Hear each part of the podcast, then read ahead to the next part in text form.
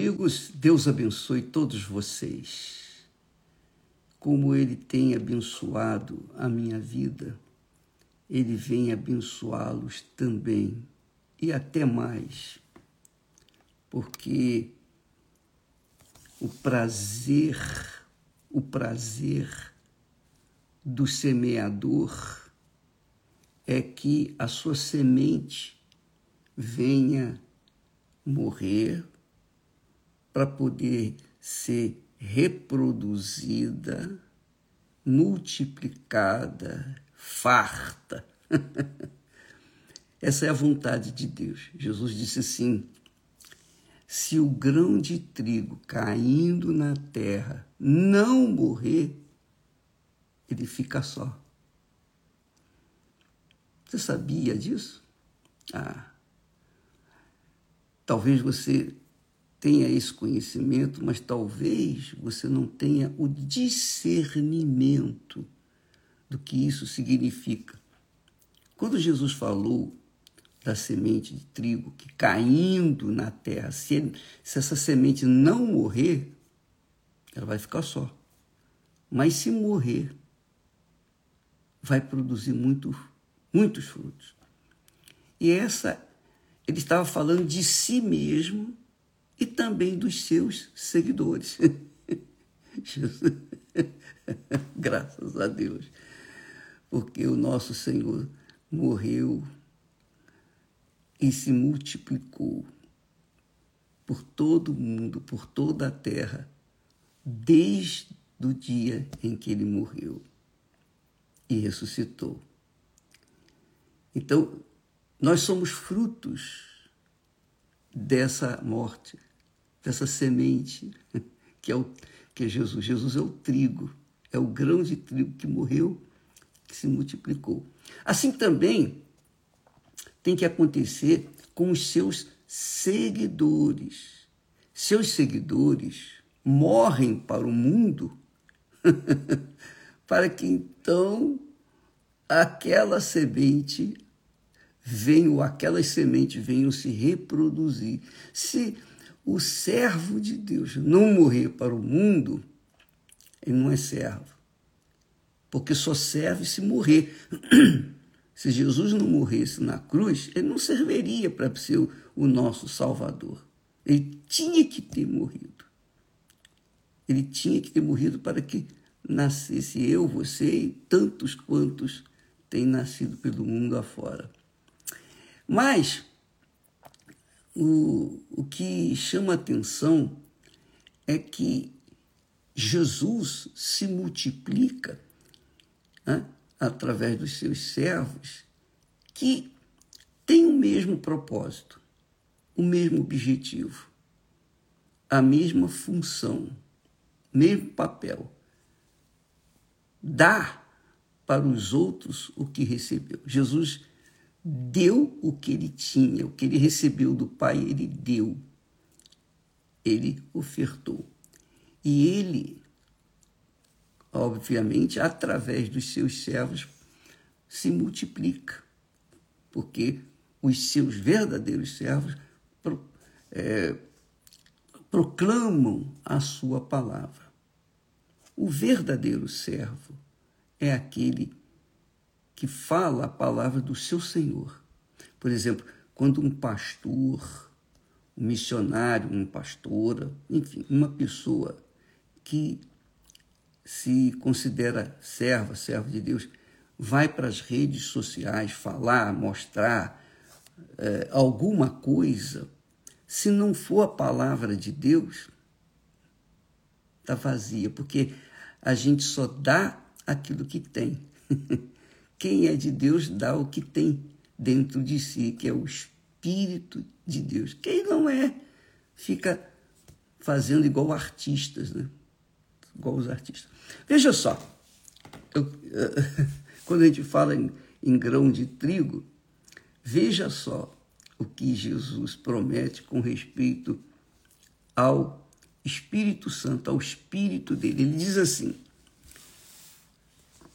o Espírito Santo, primeiro ele fala, mas aquele consolador, que é o Espírito Santo, que o Pai enviará em meu nome, esse, quer dizer, o Espírito Santo, vos ensinará todas as coisas e vos fará lembrar de tudo quanto vos tenho dito. Quer dizer, Jesus morreu, ressuscitou e ascendeu, subiu aos céus e sentou à direita do Deus Pai. Mas ele não deixou órfãos os seus seguidores. Ele disse: quando o Espírito Santo vier, ele, o Pai, enviará em meu nome. Quando eu for, o Pai vai enviar em meu nome o Espírito Santo. Jesus disse de outra feita: se eu não for, o Espírito Santo não pode vir. Porque é assim. Eu penso dessa forma, eu creio dessa forma, eu creio dessa forma. Primeiro veio a manifestação do Pai, né? o Deus Pai. Então, Deus Pai que chamou Abraão, Deus Pai que falou com Noé, Deus Pai que falou com os profetas no passado.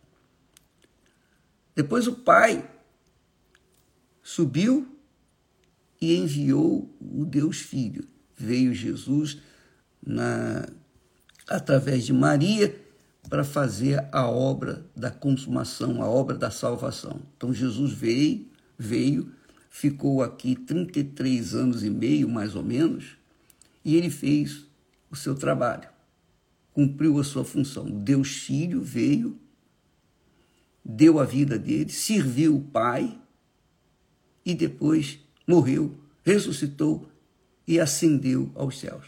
Voltou para os céus e assentou-se à direita do Deus Pai. Finalmente, veio o Espírito Santo. Quer dizer, Jesus se recolheu e enviou o Espírito Santo.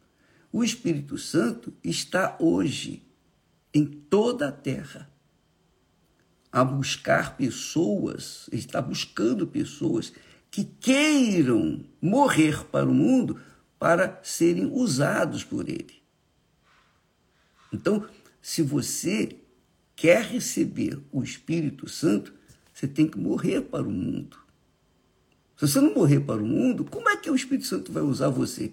Ele não pode usar o seu ser, sua mente, sua inteligência, sua capacidade de raciocínio, se ela estiver focada no mundo.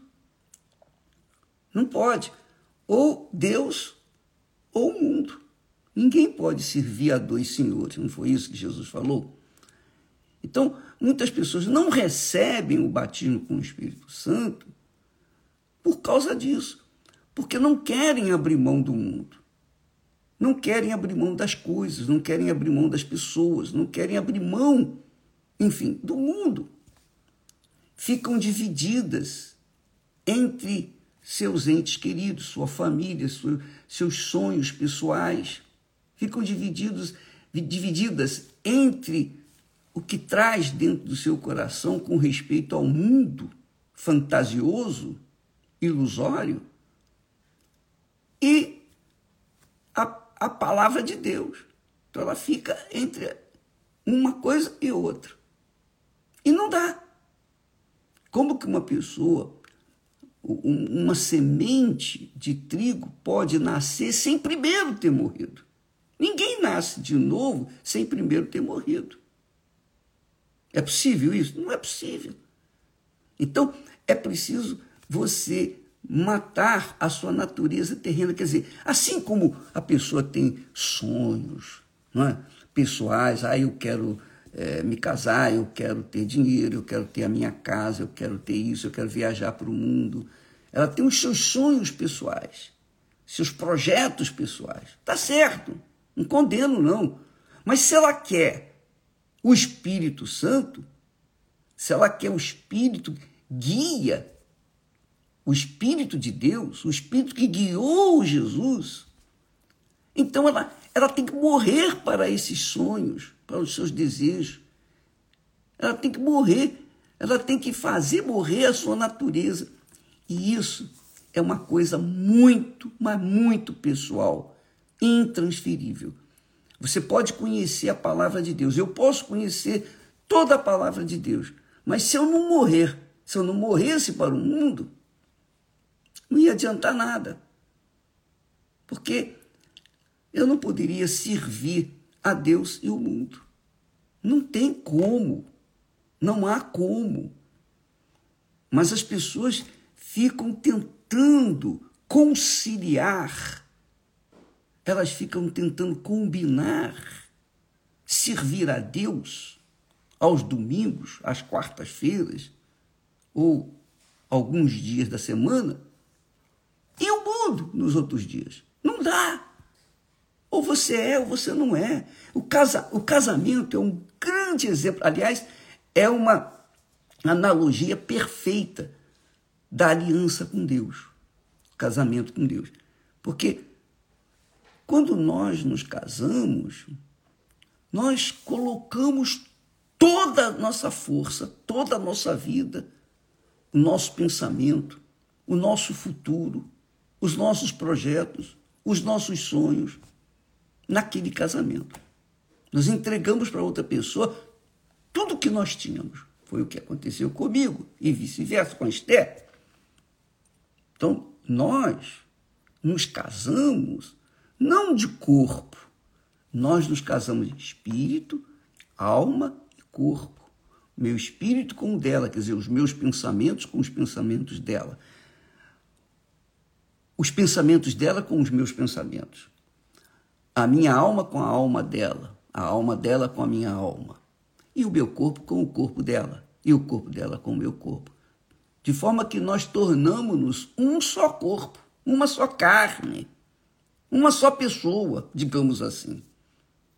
Fisicamente não, mas espiritualmente, na minha mente, na mente dela, é assim. Então, nós vivemos naquela dependência um do outro, estamos ou temos vivido nessa dependência um do outro mais de 52 anos. Então, isso é casamento, é matrimônio, é união.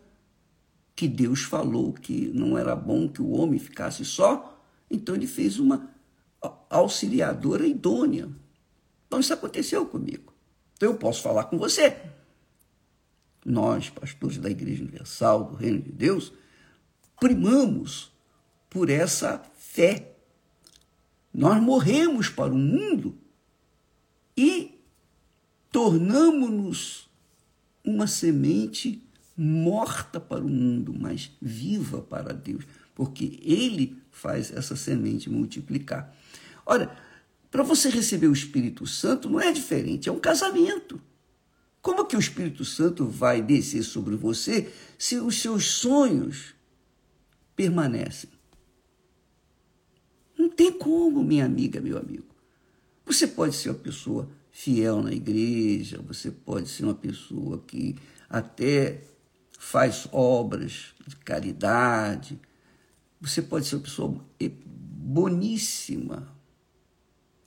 Mas se você não, não morrer para o mundo, o Espírito Santo não pode fazer de você uma semente produtiva, reprodutiva.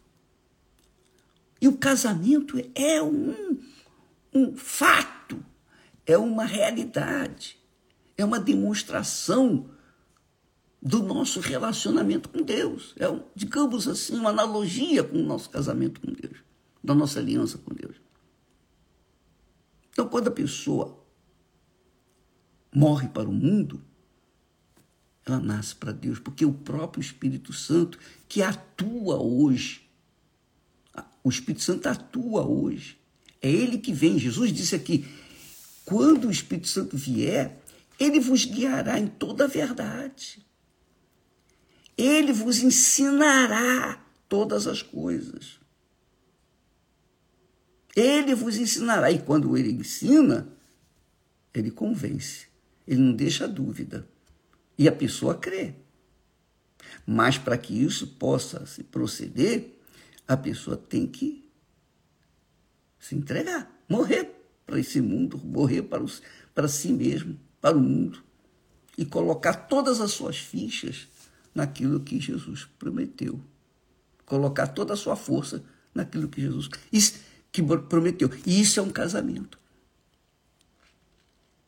Às vezes a pessoa recebe o Espírito Santo dentro de uma prisão. Eu tenho visto isso. Nós temos testemunhos de pessoas que receberam o Espírito Santo dentro de uma prisão, no meio do charco, do lodo, da sujeira, do palavrão, de tudo que não presta, lá na prisão.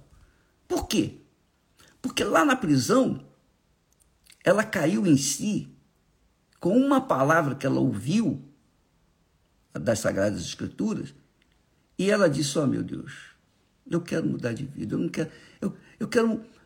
Em outras palavras, ela disse: Eu quero morrer para esse mundo, eu quero viver para ti.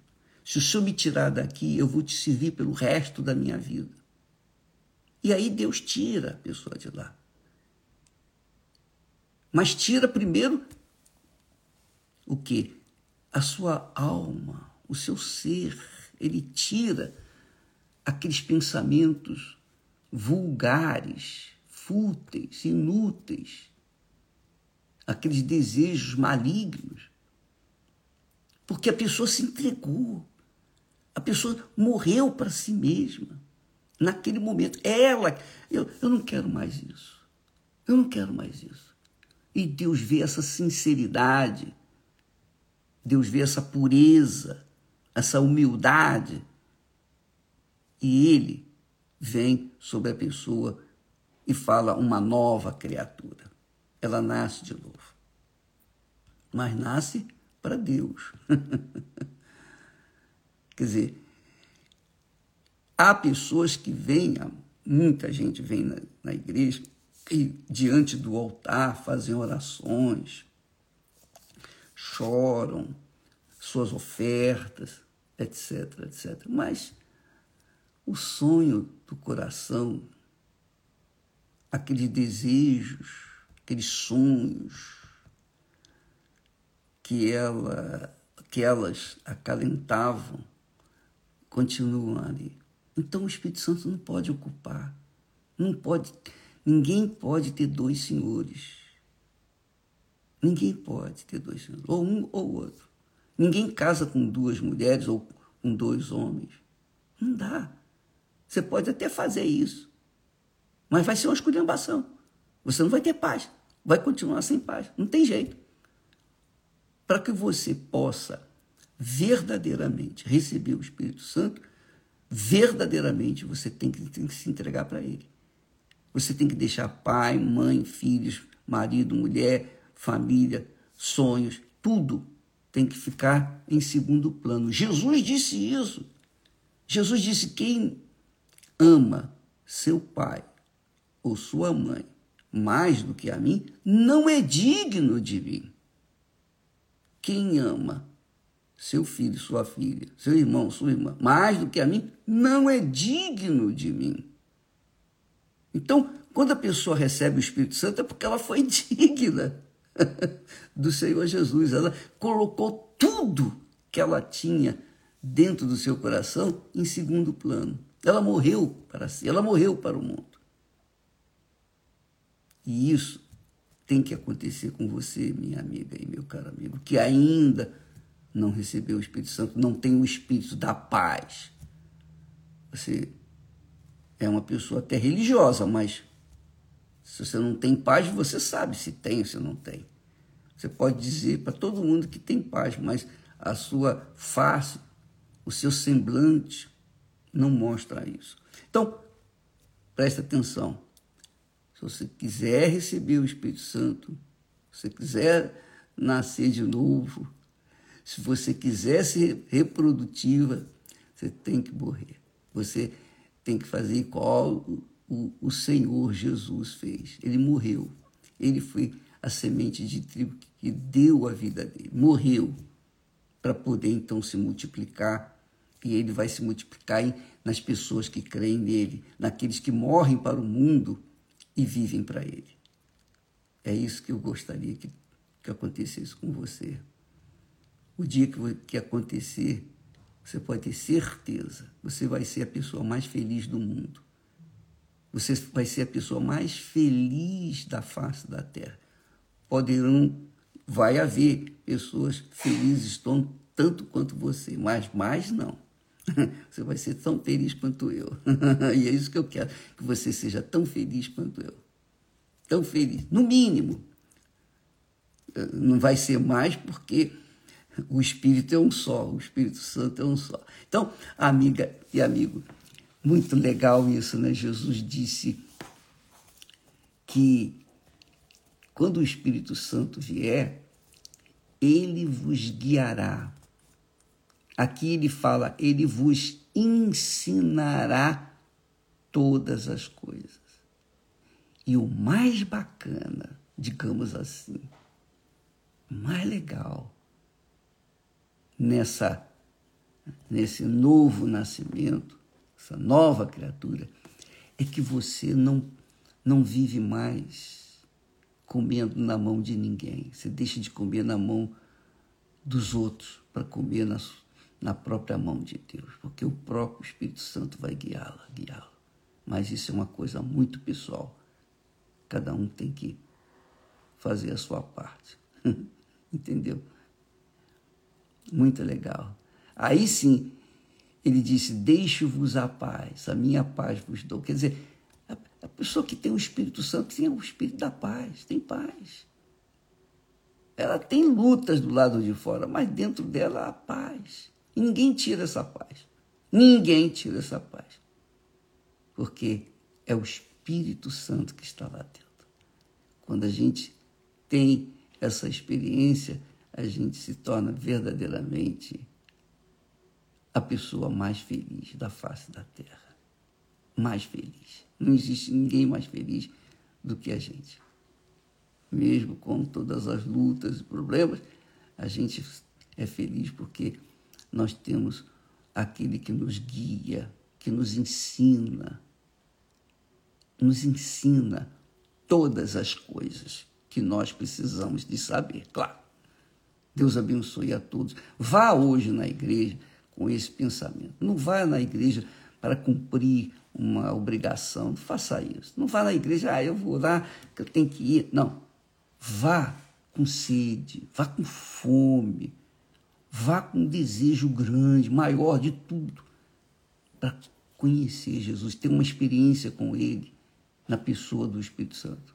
Vá para entregar a sua vida para Ele, no altar, morrer para esse mundo, para que então possa viver por toda a eternidade com Jesus. Deus abençoe e até amanhã. Graças a. Ah, aliás, amanhã, amanhã nós vamos ter um, uma, uma mensagem que você tem que assistir. E a, você vai acreditar ou não. Mas é uma coisa que você tem que pensar, tá bom? Amanhã, especialmente. Deus abençoe até lá, em nome do Senhor Jesus. Amém.